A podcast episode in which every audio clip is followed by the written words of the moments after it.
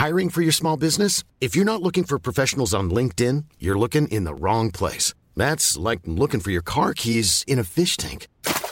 LinkedIn helps you hire professionals you can't find anywhere else, even those who aren't actively searching for a new job but might be open to the perfect role. In a given month, over 70% of LinkedIn users don't even visit other leading job sites. So start looking in the right place. With LinkedIn, you can hire professionals like a professional. Post your free job on linkedin.com slash people today.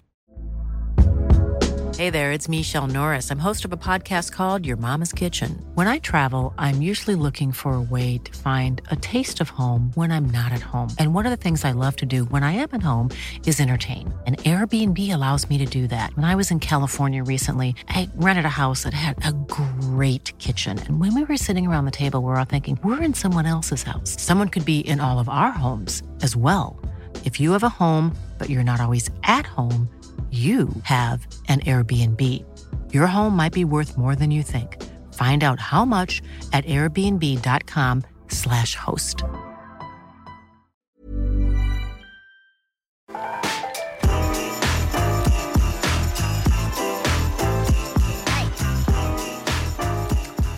Kia ora, welcome to the Aotearoa Rugby Pod once again. It's quarter final time. We've been waiting 15 weeks for this, but we're finally here. At the very start, we mentioned who our top eight would be. We might have to revisit that a little bit uh, along the way, Jipper, but look, a lot to come. The big game of the weekend coming up, probably the Hurricanes in Canberra. That's the real 50 50 match out of them. We'll have a look at that and how the Hurricanes win over the Crusaders left them in good stead to maybe go over there and pick up a win. We'll go through a few curly viewer questions today. You guys have sent in some, some interesting ones. And also Aaron Smith. He says goodbye to the Highlanders, obviously one of the all time greats. We have a look at what he means to that club and what it looks like for that club in the future without him in their ranks. So, but without further ado, James Parsons in the studio, psyched up with the Blues, Yeah. got a home playoff and it's ready Those to go. are my eight teams too. Yep, yep. I was just, Just the wrong order. wrong order, Wrong but order, but you, know, you knew. Got the right eight. But you left Joey's Highlanders out of that top eight, and and probably awfully clever of him to do that. Joe Wheeler, welcome to the podcast. It really pisses me off, um, Jip, to hear that you didn't pick my Highlanders. You are certainly off the Christmas card list, I would say. Bloody hell. Invite me on this show and I find out that the co-host hasn't picked my team. A ridiculous. Oh, I just can't believe it. Ross, can I hang up now? Well, if you can stick around for another 45 minutes at least, uh, we'd appreciate it. But feel free to come at him hard. Like, that's your prerogative. Mate, yeah, no, look, um, those teams certainly deserve to be there, and the Highlanders don't. They just they weren't good enough, plain and simple this year. Um, yeah, good look in the mirror from those boys because yeah, they just fell short on too many occasions in a couple of crucial games, especially in Australia that they needed to win. Couldn't deliver when the when the uh, push came to shove. So yeah, disappointing year. I'm sure they'll be sulking into their pints uh, pints today as we speak. He's a personification of Speight's. I'm surprised he didn't mention Yeah, the word I know. At any stage. Good on you, mate. I probably should, but I, I won't. Um, but yeah, I'm sure they're having a couple. I'm not sure what they're celebrating other than probably uh, the departing lads, like you said at the top, Aaron Smith leaving, um, a couple of others, Marino Mikaele-Tu'u, Shannon Frizzell, a couple of really um, some Highlanders that have been around for a, a long time as well. So I'm sure they're enjoying each other's company for one last time. Um, but yeah, it wouldn't be tasting as good as what a, what a Speight's normally does, mate. That's for sure. Does a Speight's taste good? I don't know about that. I don't know. Call me a Jaffa. Uh, I'm not buying it. You certainly are, mate. You certainly are. Not fruity enough for you. Not fruity enough. Something a bit more hoppy um, for me. Uh, before we get into the plight of the Highlanders, let's go positive, shall we? Aaron Smith, quite an innings. Yeah, oh, I, I think it just shows the measure of him as a player, how much respect was shown at Eden Park. You know, like last game there, not getting an All Blacks test obviously later in the year. So um, he's had a massive impact on the game and, and I'm sure inspired a lot of um, you know, future nines that maybe would have deemed themselves a little bit too small for rugby um, into the game and, and, and contributed a hell of a lot for, for now and into the future. That's suppose what he's done on the field, Joey. We don't necessarily see what he's contributed at the Highlanders off it. You've been there, you've won a title with him. What does Aaron Smith bring to a team away from the field? the thing about Nug, he wears his harmlessly. We've seen that on the field, but he's he's exactly the same away from that. And sometimes that can um, be a little bit frustrating in those senior player environments because he's questioning everything. He's sometimes over analyzing um, certain things, but he's doing it for the betterment of the team. He's a uh, an ultra competitive man, um, like most halfbacks are, but. I think he is a guy that takes that to a whole other level. Um, the way he prepares, it is no um, mistake or no fluke that he has played 185 games for this club and of those 185 games, other than I think he probably had his worst season would have been 2013 alongside a lot of other All Blacks, but he has hardly ever put a foot wrong. He has always been one of the best players on the field, one of the most consistent players. And I mean, not only for the Highlanders, but I mean, in terms of that whole competition. For me, he'd arguably be one of the most influential um, rugby players that we've seen play Super Rugby. Um, I know for the Highlanders how influential he's been on the field, but also off it. The way he prepares his body, um, ultimate professional. He's always in that gym before everyone, um, whether it's working on his passing. That's one thing that always staggered me about Aaron Smith um, is when he was a young man, he always worked on his passing. That was going to be his point of difference. And that hasn't stopped to this day. He is still got the best pass in the world, and that's because he he he that's his part of his game that he's always going to be um, his point of difference. His speed and and the speed of pass um, is, is, what sets him apart, and that's why he's world class. And he's seen off some of the and on kept at bay and kept that starting nine jersey for the All Blacks for such a long time, um, and probably changed the game. Like you think back to when he came into the All Blacks frame. Before that, Piri Weepu, Jimmy Cowan um, that sort of bigger framed halfback, maybe considered a fourth loose forward, were the guys that they went to. And then Aaron Smith in 2012 came on the scene, and and man, did he um, set the world alight with his with his speed across the ground and his speed of pass, and that hasn't been matched. Um, for sometimes some of the guys that have been chasing him, you think TJ Perenara, um, Tawera Kerr-Barlow, Andy Ellis, Brad Weber, Triple T, uh, Finlay Christie. No one's been able to knock him off his perch. So, yeah, he's world class um, and everything is due from preparation right through to performance. So, yeah, one of the best that I think we'll ever see um, throw the throw the nine jersey on, not only for the All Blacks but definitely for the Highlanders. When you've got that speed and width of pass, how does that affect the way that the opposition's got to take you on? Oh, it just doesn't give them time to take you on, to be honest, because his pass can almost take out five or six def- defenders at once. You know, around that breakdown, you know, if they're too tight together, one of his bullet passes to a midfielder promoting themselves, just even if they don't make it um, through that D line or advantage line, they're still trapped and those guys aren't going to get round quick enough for someone like him who can almost get it popped or keep it going. And time and time again, especially I suppose when Ben Smith was there, they, they just had this knack of doing exactly that, and it was purely his ability to get that speed of ball um, out of the breakdown. And of course, obviously, guys like Joey cleaning those rucks, so it's you know pinpoint uh, for his service. That's one thing I will say about Aaron Smith is when you put your hand up or, or your hand out and you wanted to pass, it was on a platter. Like he very rarely, you were very rarely having to catch it up here or down at your ankles. It was in front of you. And for guys, we never had the biggest pack, um, but we were the quickest around the field and we played with speed, and that was always our point of difference. And he was the one that drove that. And if we weren't in position quick enough, uh, we knew about it. Uh, that was one of Aaron's um, great great strengths as well as keeping guys accountable. But uh, man, was it a pleasure to catch his passes? I'll tell you what, um, yeah, world class and and always on the button.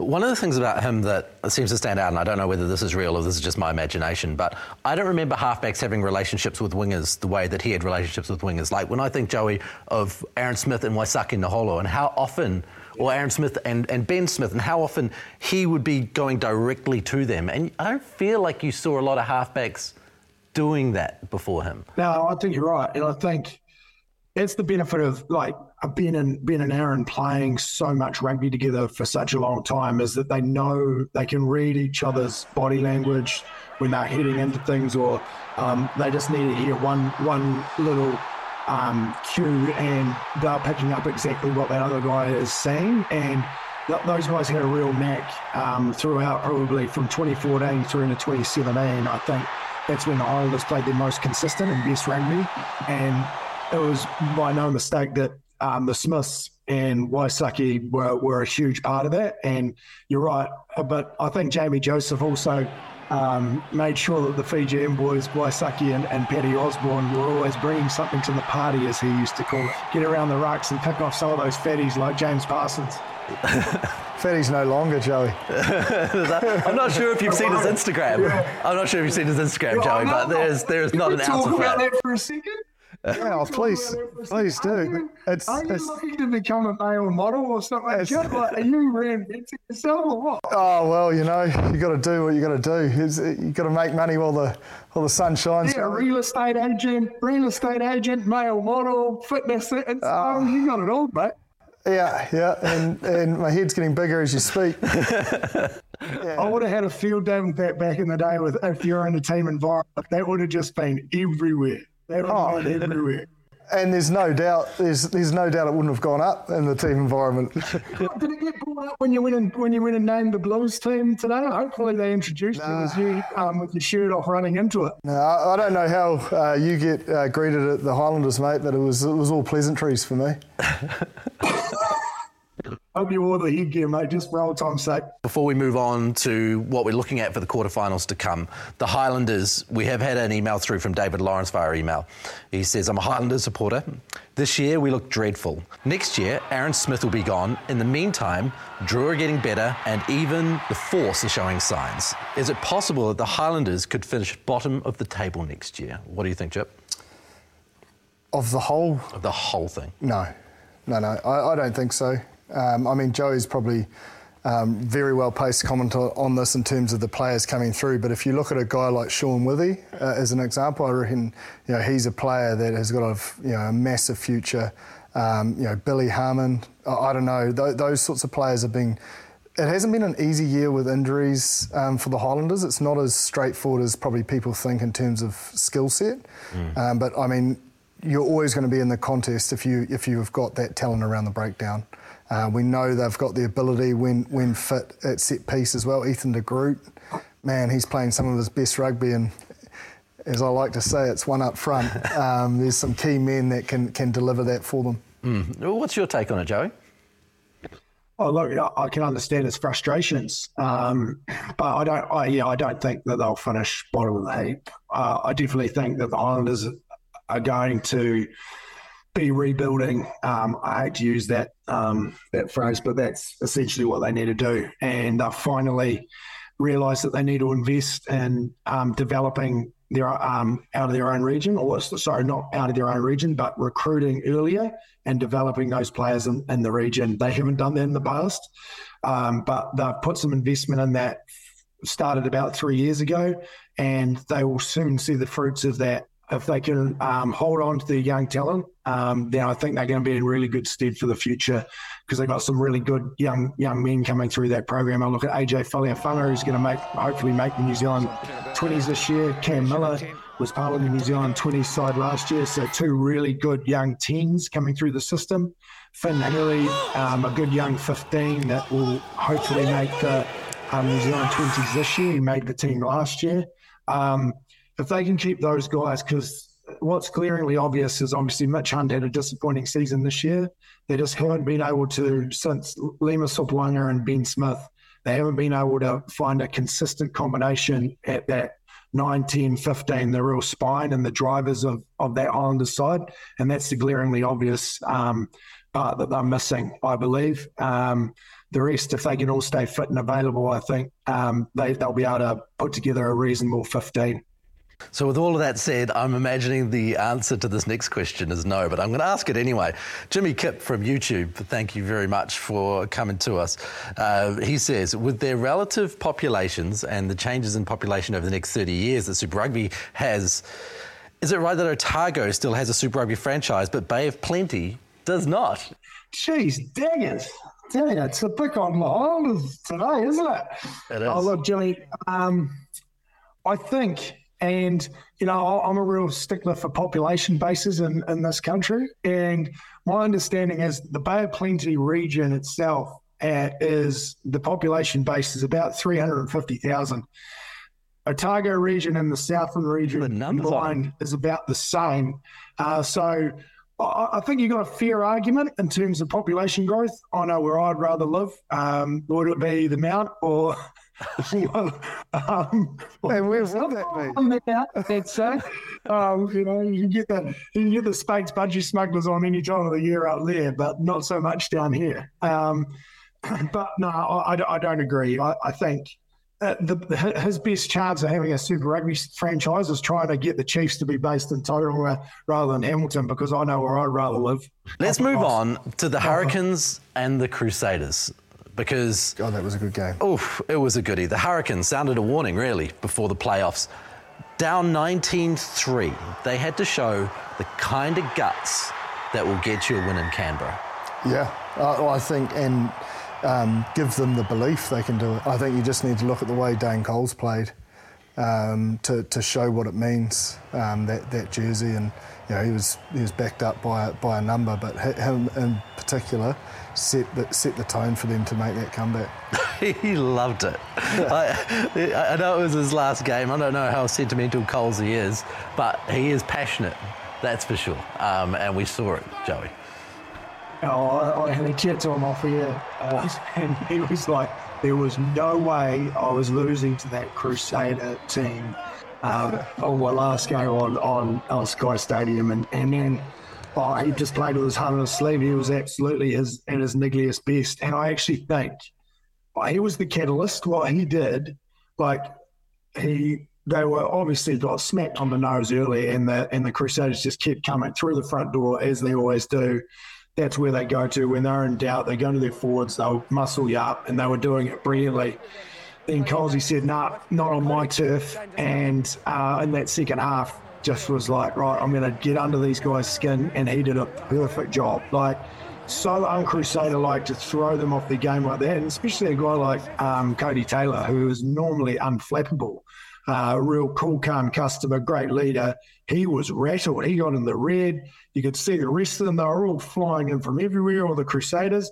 But that lifted that crowd. They all got in behind him. 18,000. I've never seen for every little bit of niggle that was going on. They were on their flag, flags were going nuts. It was it was something to behold, and that lifted the rest of the team. So, yeah, Colsey was just, it was like, I'm just going to do this because, you know, whether it's the last um, hurrah or whatever, if I get sighted, I get sighted. I don't know. He was just at his absolute niggliest best and pushed it right to the limit. Um, but yeah, some of those images, especially when Codie Taylor got Simba, but he's given it this obvious thought this, it was far out. There was a hilarious moment in, in rugby history. I just thought, this is so good, iconic. Like, that's iconic Colsey. Yeah, it's so good. You've had your time with Colsey. Yeah, yeah, not quite like that. Uh, we always said a few things, but that was um, that was definitely another level, especially because they are great mates. Um, but it, it, definitely shows you when you cross that white line, there's no friends. Um, I almost thought they subbed him a little early. Um, but I think probably they were maybe worried that if he keeps going the way he's going, he might get yellow carded too. So they needed to get the, the young fella Devery on, um, who, who, did a great job when he came on. But I just thought that he, you know, I mean, the way he was even, I don't know if you, because you were down there, Joe, he was just storming that sideline. You know, you couldn't always see oh, it. Yeah. It was almost oh, he, on was, the field. he was dialed right on. Like, he was right on, like into that assistant reads about things, and oh, it was just so good to. I was just, I was basically following him the whole game. But I actually think one part of the game that they matched or actually beated the Crusaders was at scrum time. I thought their scrum was exceptional, and, and obviously we know how good a scrummager Colsey is. I don't think he gets enough plaudits for that work he does in that in that area. But they were, they, they I think the Crusaders were a little bit rattled by that because that's usually, as you know, Joe, it's their maul, it's their line out, their scrum, their maul that they go to when they want to either get a penalty out of a team or they want to um, basically frustrate teams into mistakes, and they just couldn't do that at scrum time. And I think Colsey, he was he was dictating terms which would frustrate the Crusaders. Let's put it that way. That that they were that they were allowed to do that. I, I think the expectation would be that the Hurricanes should have, you know, like they're down so many props the Crusaders, and you know, like we've just spoken about the Highlanders and the injury toll. To get like, and I know I'm going off the Canes um, track here, but for the Crusaders to get second place, like for the amount of injuries I've had up front as we all know, it's, it's one up front, is so impressive. And they were still in that game right to the end. Just to go on to Colsey again, what is a good scrummaging hooker? Like, how do you tell the difference? Oh, it, like a hooker normally runs the cutter at scrum time. They, they make a lot of the plans um, out in the middle. Um, and I suppose it's just making that execution um, and manipulation of the opposite front row to get up your side. You know, if you're in the corner, you always want to promote your flankers if you're on defence and attack, so it slows it down.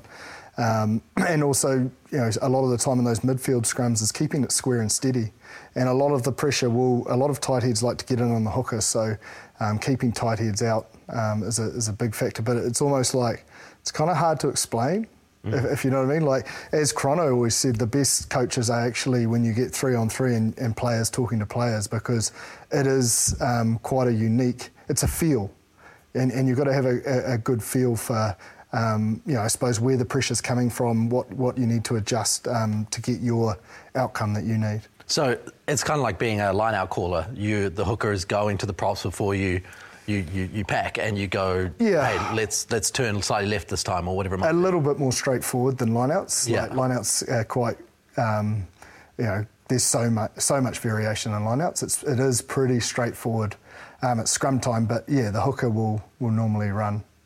Uh, run the cutter there in, in, terms of what side you want up if you want it square and steady, and they'll connect with the halfback in the first five um, because you know sometimes you want to paint the opposite picture of what you're trying to do to catch the defence off as well. And that's just experience, time in scrums. Yeah, and prep during the week. Yeah. So you would review um, and preview uh, the opposition and, and, you'd go in with a plan. Now, I want to touch on Codie Taylor's non try. There was obstruction from John Afoa. Now, you know, we've heard a lot recently about mauls and whether mauls are just obstruction and whether they should or shouldn't be allowed, driving line-out drives, etc. The people like Wayne Smith who aren't happy with them. I've heard Steve Hansen talk about that before. You know, it's a weird old game, and there's this one area of the game where this rule kind of goes out the window for obstruction. You finish obstructing for a, you know 30 seconds, and then you break off the side, and a player has minimal impact on the people in front, as Codie Taylor goes over to score the try. It is. It does feel a bit strange, doesn't it? It was pretty tough. Like, I mean, there could have been a call that it changed lanes a little bit as they peeled round um, the side of that more, but. I, I, it was hard. I don't know what you thought, Joe, but I don't know where John Afoa was meant to go.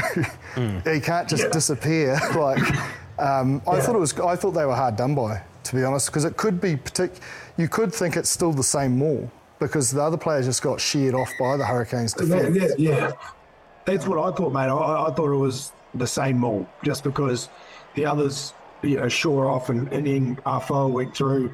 Codie was connected, disconnected, and then scored the try. Um, so yeah, really, really, really tricky one. Really, really technical um, penalty, but uh, I suppose by the letter of the law, probably correct. Uh, but yeah, I, I, was a bit like you, Jep. Um, probably felt that they were a little bit hard done by there.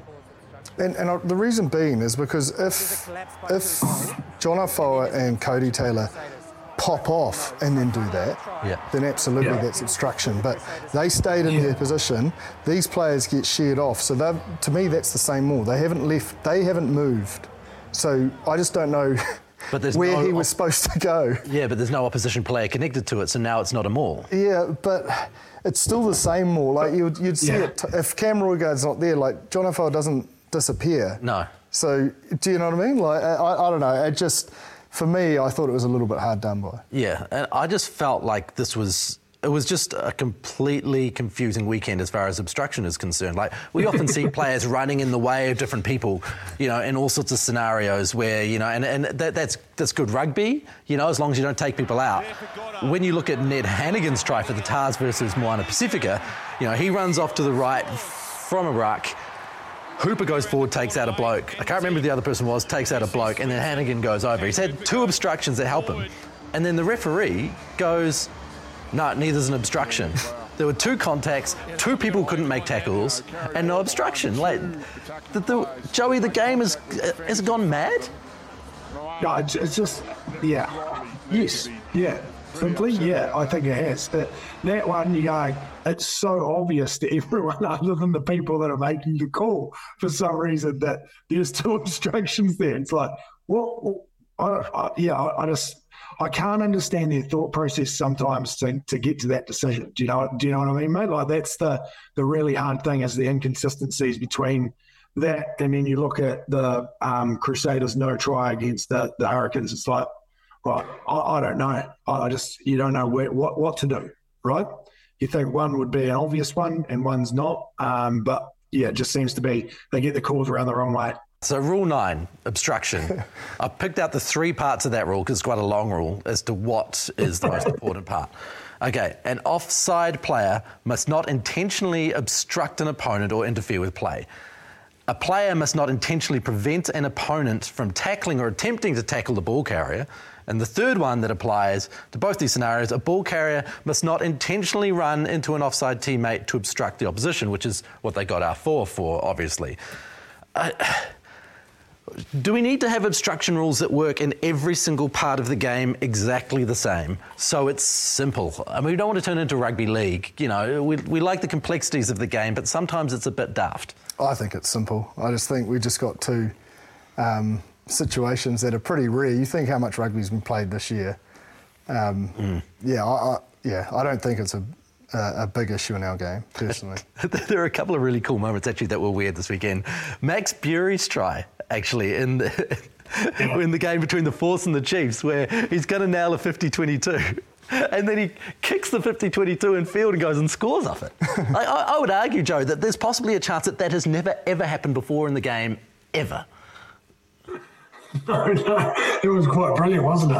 Like, well, it was like firstly a brilliant kick for the 50-22 and then um, the chip and chase to, to then go again. Yeah, lovely, lovely play from the young man. Good heads up. I, I don't. I, I, mean, if you look at the whole weekend, you know, in terms of picks and you know what was expected, it was it was definitely opposites. Mm. Um, you know, in terms of what we'd seen previously, maybe the Brumbies Rebels one. Um, is the only one that sort of went the way we were expecting. But even then, the Rebels, I think they showed that the Brumbies are vulnerable. Yeah, yeah. I, I think the Brumbies, um, you know, areas that they've been so good in previously, um, you know, I suppose if we used you know, tackle percentage and their ability on defence is just not at the level. They used to be a hard side to get points against, and mm. whereas they're scoring plenty, to, to their credit, they are they're getting a lot of points, but they are letting in a lot. Um, and I think you know, with the Canes coming this week, they, they will need to shore that up because the Canes also showed they can score a lot of points quickly. Mm. That's 28 points a game at home, Joey. That's a lot. That, that is, yeah, and, and Jim's right um, that stadium, when you go to Canberra, it is normally, you know, you're in for a real dogfight um, to come away with any points. And especially when you're into their 22, they scrap and fight for everything really, really good around there. Obviously, their set piece, um, more defence, their scrum defence is always really, really strong. So you have to work super hard to score points. So, yeah, for them to be giving away 28 is, a, there's quite a staggering number. And you're right, uh, the Canes, the way they're attacking, man, if, if they let the floodgates open and give them a sniff, they have got some of the best attacking weapons in the competition. So, yeah, the, you know, they're, top of the stats in terms of offloading, line breaks, um, defenders beaten, the Hurricanes. So uh, the Brumbies, yeah, they need to shore it up pretty quickly and be really, really accurate, um, especially around their kicking um, for, for that unstructured.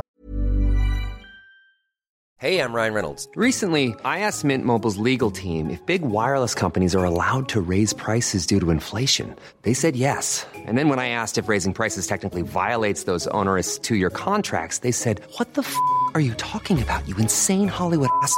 So to recap, we're cutting the price of Mint Unlimited from $30 a month to just $15 a month. Give it a try at mintmobile.com slash switch. $45 up front for three months plus taxes and fees. Promoting for new customers for limited time. Unlimited more than 40 gigabytes per month. Slows. Full terms at mintmobile.com. Hiring for your small business? If you're not looking for professionals on LinkedIn, you're looking in the wrong place. That's like looking for your car keys in a fish tank. LinkedIn helps you hire professionals you can't find anywhere else, even those who aren't actively searching for a new job but might be open to the perfect role. In a given month, over 70% of LinkedIn users don't even visit other leading job sites. So start looking in the right place. With LinkedIn, you can hire professionals like a professional. Post your free job on linkedin.com slash people today.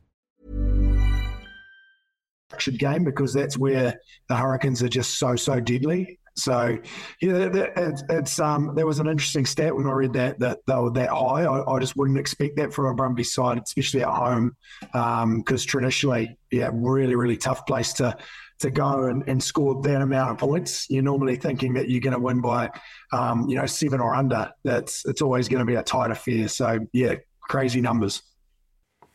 Hurricanes as well, they're, they're leading the comp in terms of turning 22 metre entries into a try.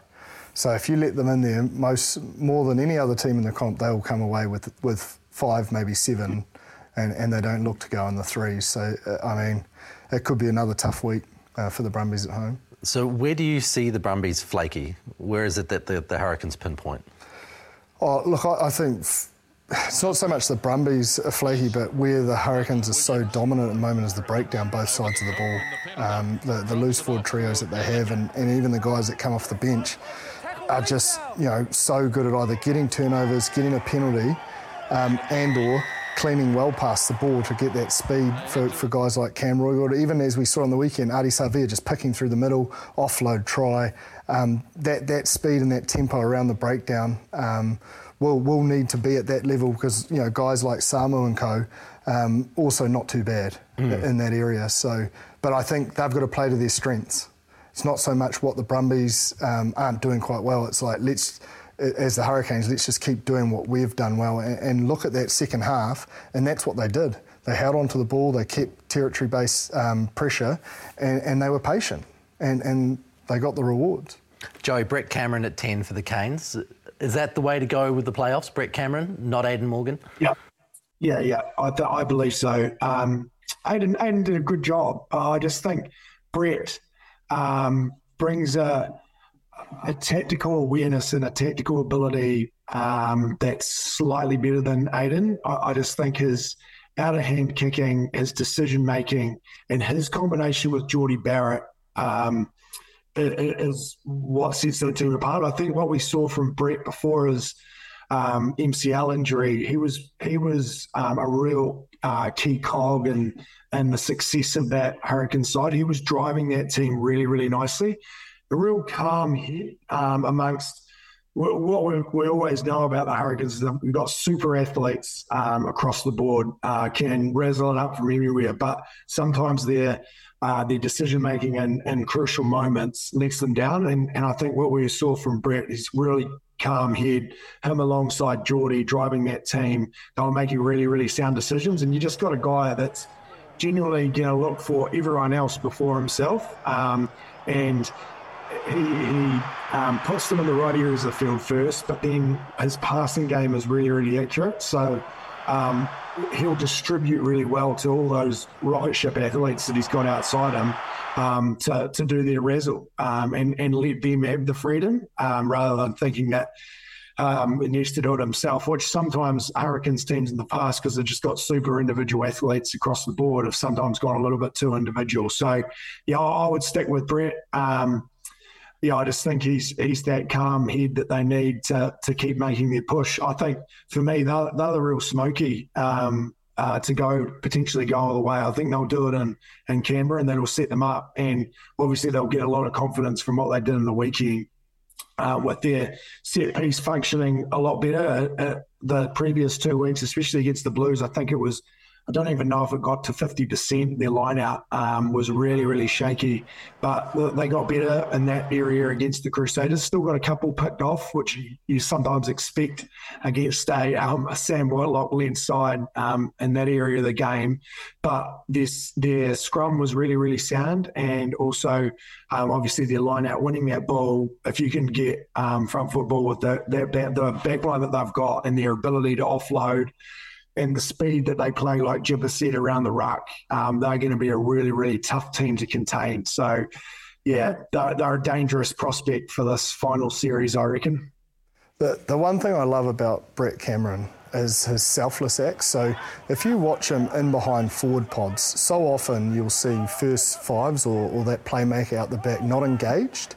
So if, if they're not engaged, as a defender, you can just pick those forwards off. You can get line speed, rush. But if that first five is engaged, there's a likelihood he's got to get the ball, which means you need to be thinking, okay, does he come through this seam? Does he go out the back? And time and time again, even when they're just carrying, he is always engaged out the back of that pod. And and it's like it's it's unseen effort, mm-hmm. but man, it pay it it is so key in terms of just slowing defence enough to potentially get a weak shoulder. And we're not talking making line breaks, it's about getting that two, three, four metre carry for them to get that speed and momentum in their game. And, and he is he is so critical in what he does. And then also when he gets the ball, he calls at the right time and he goes through. So, uh, you know, we've seen Richie Mo'unga do it for um, a number of seasons at Super Rugby in and around that forward pod, and, and he's probably been the best exponent of it. Brett Cameron, obviously out of a very similar system coming through the Canterbury age grade, that you can just see that has been drilled into him from a young age, and, and it is a big point of difference for me when I'm watching first receivers. All right, so always in the game. Plus, he benefits from the fact, you know, Cameron Roigard is the president of the Cameron Roigard fan club. there is that option inside that defenders are held up to as well. Oh, yeah. And you know, like Cam Roigard's a threat, but so is Du'Plessis Kirifi, Ardie Savea, you know, Brayden Iose. Like they are just such a threat in and around the close quarter stuff at the moment with, with their skill set. And to your point on the set piece, you wouldn't have seen in the past Brayden Iose having that much time to peel off and go score a try. Just absolutely um, blitzed uh, Barrett on the side of the scrum. You know, and that all comes down to what you're talking about, a strong set piece, because you're not doing it if you're going backwards. You're exactly right, mate. Like uh, Scott was just so concerned about their scrum. Like he was scrummaging that whole time. Like he was, he, he needed his um, right shoulder on the whole time to keep that pressure on because I was so concerned about their set piece that it gave obviously um, Brayden Iose a little bit, a little bit of a head start on him. But mate, like he's he's not going to be the last guy that Brayden Iose skins off the back of the scrum. um, he that guy is an absolute rocket ship. Like he is super fast, and we saw he got on the angle, got around him. Obviously, got around Scott, then palmed off um, poor old Lamb on debut, and then was too quick for the covering defence as well. So, yeah, I think well, I think we'll see a lot more of that um, from Brayden Iose. He is a superb athlete, powerful and super quick. Is that got options? I, I, don't think Barrett could have done any better, to be honest. And if you look at, you think of the be, best six, you know, let's use um, Siya Kolisi. I, I, don't think he touches him either. And, and, purely it's because if if Barrett isn't engaged and on that scrum, Tyrell Lomax will milk a penalty there. Yep. They will get a penalty, yep. so he has to stay on. The other team that I worry for is the Reds because it seemed like such a good idea to beat the Chiefs in Taranaki a few weeks ago. Now it seems like a daft idea. you face them in 1v8 in the quarterfinals, and you've got a team that is by far the best team in the competition, and they're pissed off, and they've got a point to prove. And we could see a lot of points this weekend. Yeah, well, I, I think you just got to look at that team that got the opportunity against the Reds and, and fell short. Still put themselves in a position to you know win the game. But the way they were against the Force, that was them saying, actually, that, that hurt us a lot we've also want to get the coaches' respect back. So I feel like that whole squad is just primed and ready for finals footy, like right on point. You know, like they have got a full 38 man roster to pick from, and guys are, you know, climbing over each other. No doubt at training to, to make a make a statement and get a crack in that 23. You just see the frontline side for the for the Chiefs side roll out, and that is going to be put put this red side to the sword at home. Um, they'll be hurting after what happened in New Plymouth, and and I think you're going to see a reaction um, that they'll be like, right, we're going to set the tone here for for what's going to happen in the final series.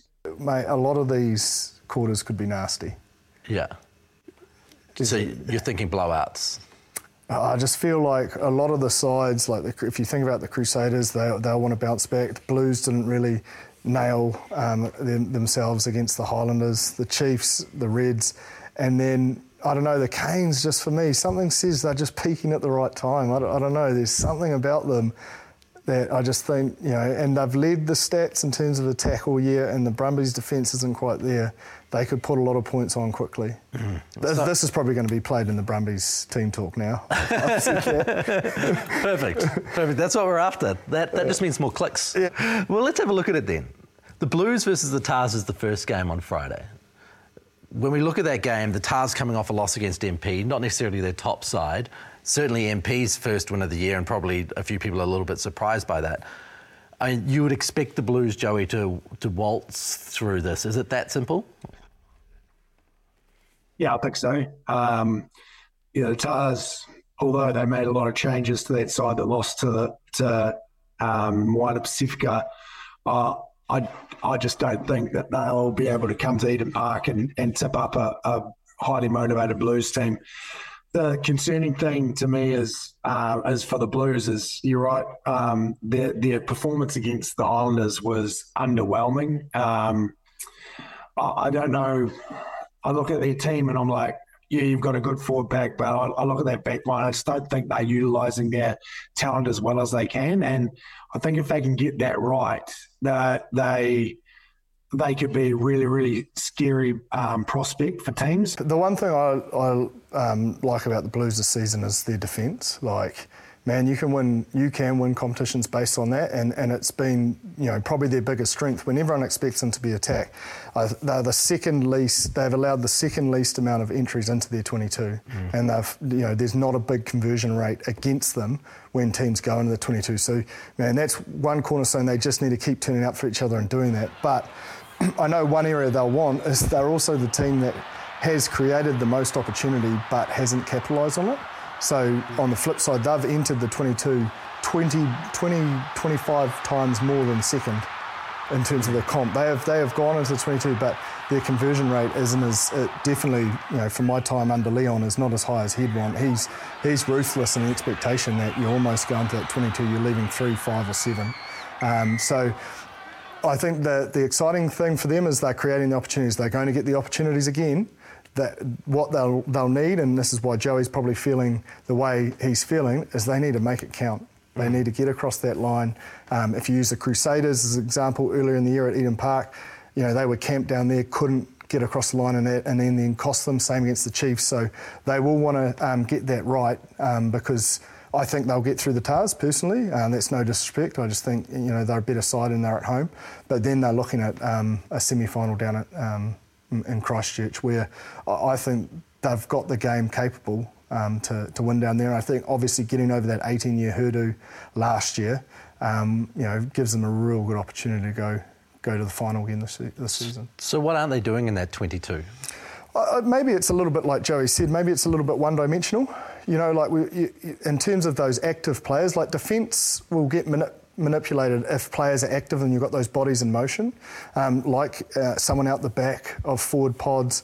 Um, you know, obviously, you know, having that winger, which I think Mark Telea is pretty good at. He hovers around everywhere and, and comes off his wing, and, and so is Caleb.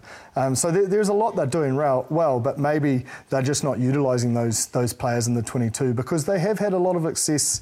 Um, you know, with with the big bodies up front um, when they get into 22 and just sort of bullying teams. But it hasn't been as um, often as, as the Blues would like. I think this season in particular. Do you agree?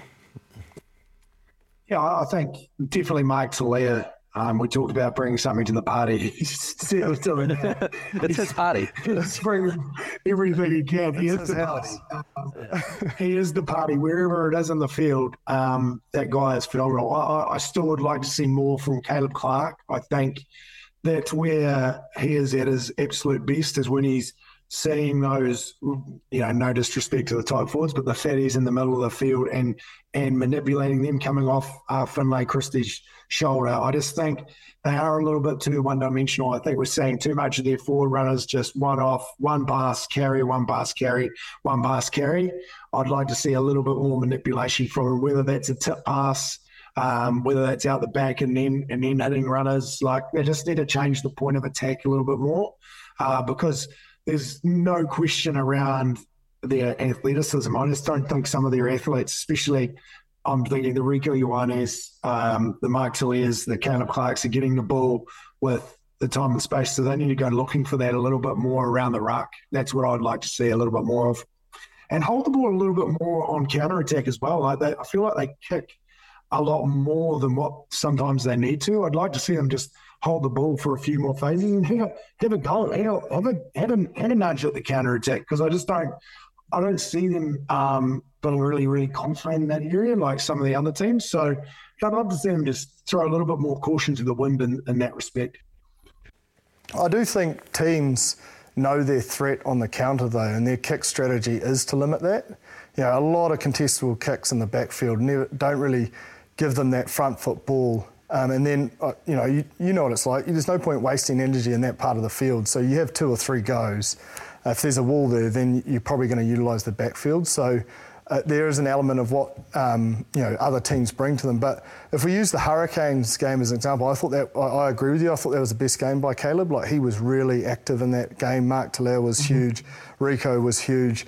Um, I thought Bryce Heem was man. He was he is just such a critical cog for them going into these finals. So if they use that as their blueprint, especially on attack, uh, that was the best and the most free, and in, ba- uh, in pretty tough conditions.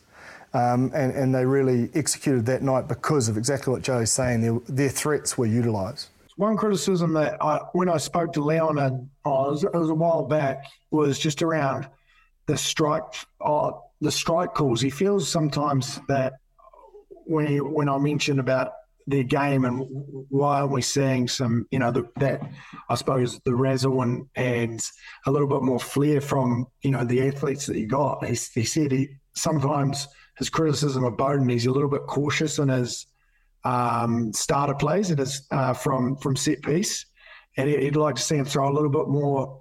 I don't know, be a bit more adventurous in what he calls. Would that be a fair sort of um, maybe criticism or or critique of what the, the Blues have been doing, mate?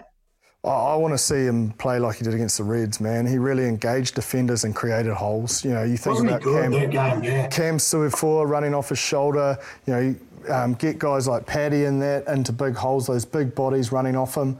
And then, just as we saw, because he's so fast, he gets through the other side and has his offload game, or he goes through himself.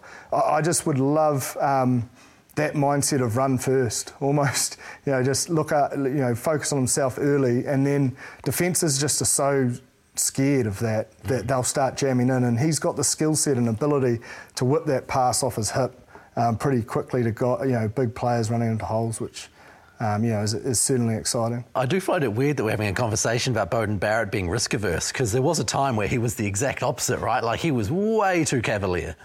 Well, I, I, thought that as well. When Leon said it, I, I sort of went, "What really risk averse?" He's thought quite safe in his in his cooling. So oh, I agree. I, there's no better player when he's playing flat on the line like he is because far out he can he can burn you on the outside, step you on the inside. Um, yeah, and that death little short kicking game that he's got as well up his sleeve is um, when he's on, he is deadly.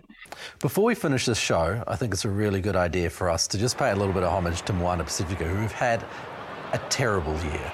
And then they went away, they picked up a 33 24 win in Sydney that I don't think anyone saw coming, and got that win to make sure they didn't get what could arguably be called the worst year in the history of Super Rugby. So, Joey, that was gutsy yeah, to finish this season on a high like that and send Aaron Mauger um, off with a, with a win rather than a big donut for the whole season. Um, yeah, they, they can be really proud of that effort, and it certainly was their best performance of the of the year. So save the best to last. Um, yeah, but I, I, think as a whole they'll still be really really disappointed because I don't know have they taken any steps forward? I'm not convinced. I'll I'll disagree with you, Joey.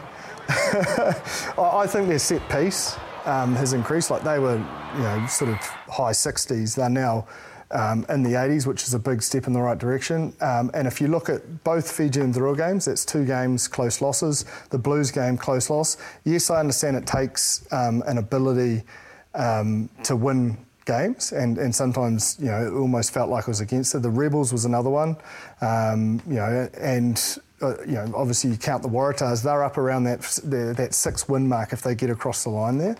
Um, and you know they're they're up there with um, the Fijians Drua. Yes, they didn't get it done, but there's to me they were in games a lot more than they were the year prior. Mm. But not winning them. Not not winning, but closer to than winning them. Yeah. You're asking, is there improvement? I think there is. yeah, there's improvement, but yeah, I, but, yeah. I think you said about these set piece. I, I think this set piece went is worse this year. Like their scrum is horrible. Like the amount of penalties that they get, they just get smoked every time, especially against New Zealand sides. Like that's they just go backwards a rate of knots, mate. Like if they can shore that up, yeah. Well, but I mean, you know, hopefully they can keep their athletes. That's the other concerning part. Is are they going to be obviously Levi Aumua, who's been their best this year?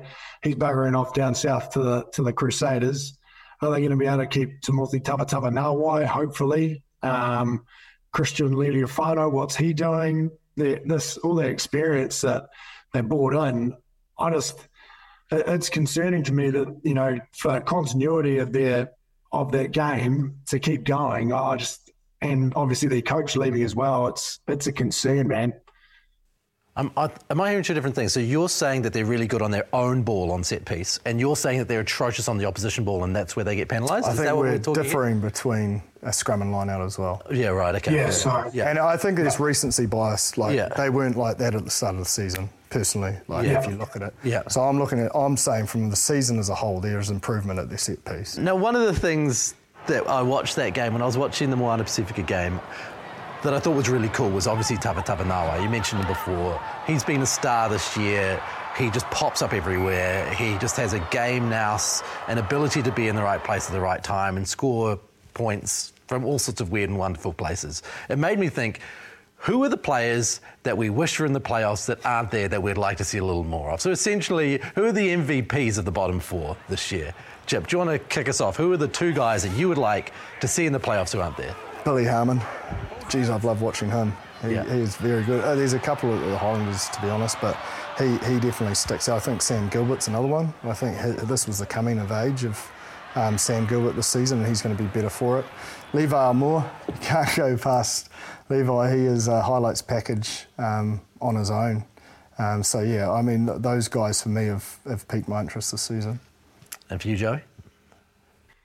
Yeah, I liked um, the fact that you mentioned the couple Lions boys. Yeah, Billy Harmon was an obvious one for me. Ethan de Groot, I think, um, stamped his mark again this year. Super impressive. Him and I'll, I'll mention Tyrell Lomax as well. You can see why the All Blacks are, are heading in that direction. It's not only their scrummaging and set piece ability, but also they're popping up with ball in hand a lot, and their skill set is what's setting them apart. And I think um, you know, he's been criticised around his work rate, but I thought um, Ethan's work rate this year was exceptional. Um, Jonah Jonah Nareki um, for the for the Highlanders. I know he had been injured the majority of the season, but when he came back, you just saw how influential and how um, how much of a difference he makes to the to the Highlanders game. So I always love watching Jonah because he's just so heavily involved, um, always bringing something to the party. And the two guys from Moana Pacifica. Um, obviously Jim the Bruss, as we call him in Tasman, or the difference. Um, yeah, he, he is a, a wrecking machine. Eh? He just he might not have the most top, but highest top end speed, but who cares when you're shrugging off about 20, 28 defenders per game? Um, and Levi Miller, obviously his performances speak for himself. He was just exceptional every game he played this year, fronted up, um, which would have been a really challenging season. You know, when you it takes you to the last game, 13 games before that, um, getting not getting any chocolates. Um, those two guys always fronted. So, yeah, I think if I was going to highlight two, it'd be Billy Harmon and Levi Aumua that I'd love to see um, in the final series. I'm glad he went too because I thought you were going to name the entire starting 15 of the Highlanders for a moment. Hey, hang on, mate. Did you name more than me? Uh, I don't know too, and now I'm just thinking, just with our Aussie viewers, we better chuck uh, Carter Gordon in there. He- Yeah, he, he had a good. massive season, um, and I thought Reece Hodge came back into his own um, as well. There's, uh, you know, their, their loose forward trio, uh, Wilkin obviously getting acknowledged in the Wallabies. Um, so yeah, the, the, the Rebels. I, I reckon the Rebels had a had a had a solid year. It was just injuries at, at the wrong times didn't really allow them to kick on and, and take take advantage of that. Absolutely. Now, three more weeks left in our tipping comp. Super Oh, Rugby geez, it was a tough tipping. Go there, check us out. You'll see across the bottom here where to go to check out that scoreboard. So, three weeks to go. The winner, after three weeks, we'll come onto the show and we'll hear all of their hot takes. It should be a bit of fun. So, I, I think Bryn's missed a couple because he's really dropped in the ranks. yeah, I've done the same. I don't know, just keep on forgetting to do I just keep, I just got them wrong. I've got no excuse. It actually has been harder through the second part of the season, um, getting some of these right. So rather than getting you to pick who's going to win this weekend, because I think we know who you're going to pick, I'd like to see a margin. Um, so Blues v Tahs. Like 13 plus margin, or do you want to guess like, like an actual margin? No, an actual margin, yeah. Uh, Blues by 22. Blues by 22, that's a good win. I agree. I'd go Blues by 25. 25, even bigger. That's music to your ears. Excellent. Uh, Joey, Chiefs v Reds, what's your margin there? Uh, Chiefs by plenty. Um, oh, man. 30? Do I go there? Yeah. Bugger it. Chiefs by 30. Chiefs by what? Them. Chiefs by whatever the weather 30. allows. Yeah. Yeah, I think that'll be interesting, the weather, but um, yeah, I'm with Joey. There's just too many injuries in, in the Reds. I'll say 31. Yes. Okay. Crusaders versus the Drua. Uh, Crusaders by 20. 20? Yep. That's a good one. Joey? I'll go slightly less. I, I want me to already do a bit better than that. So I'll just go, I'll go 15. Crusaders by 15. Okay. And right, the last one, Joey. Brumbies v Canes. This is the 50 50 Yeah. one, isn't it? Yeah, but I, I think the Canes are going to um, have a field day over there. So I'm going to go Canes by 14. Two tries now. Oh, I was going to say that. Oh, I'm going think I'll Canes by, by two tries. by 15. Right. So we're, we're all New Zealand semi finals. Yep. Good times. Good times. Okay. Well, tune in this weekend.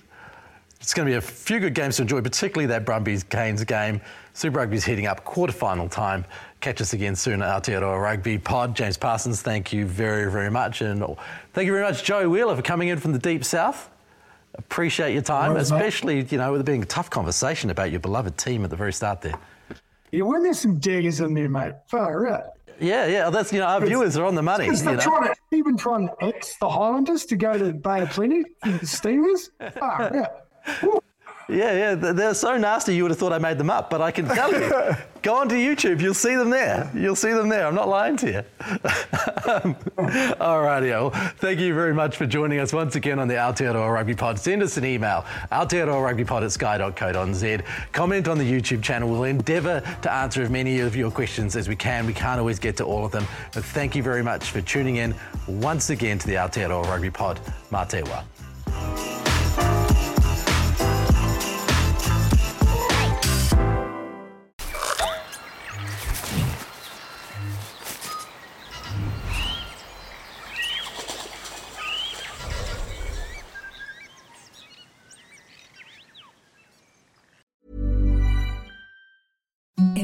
the softest sheets you've ever felt. Now imagine them getting even softer over time. That's what you'll feel with Boll and Branch's organic cotton sheets. In a recent customer survey, 96% replied that Boll and Branch sheets get softer with every wash. Start getting your best night's sleep in these sheets that get softer and softer for years to come. Try their sheets with a 30-night guarantee. Plus, get 15% off your first order at bollandbranch.com. Code BUTTERY. Exclusions apply. See site for details.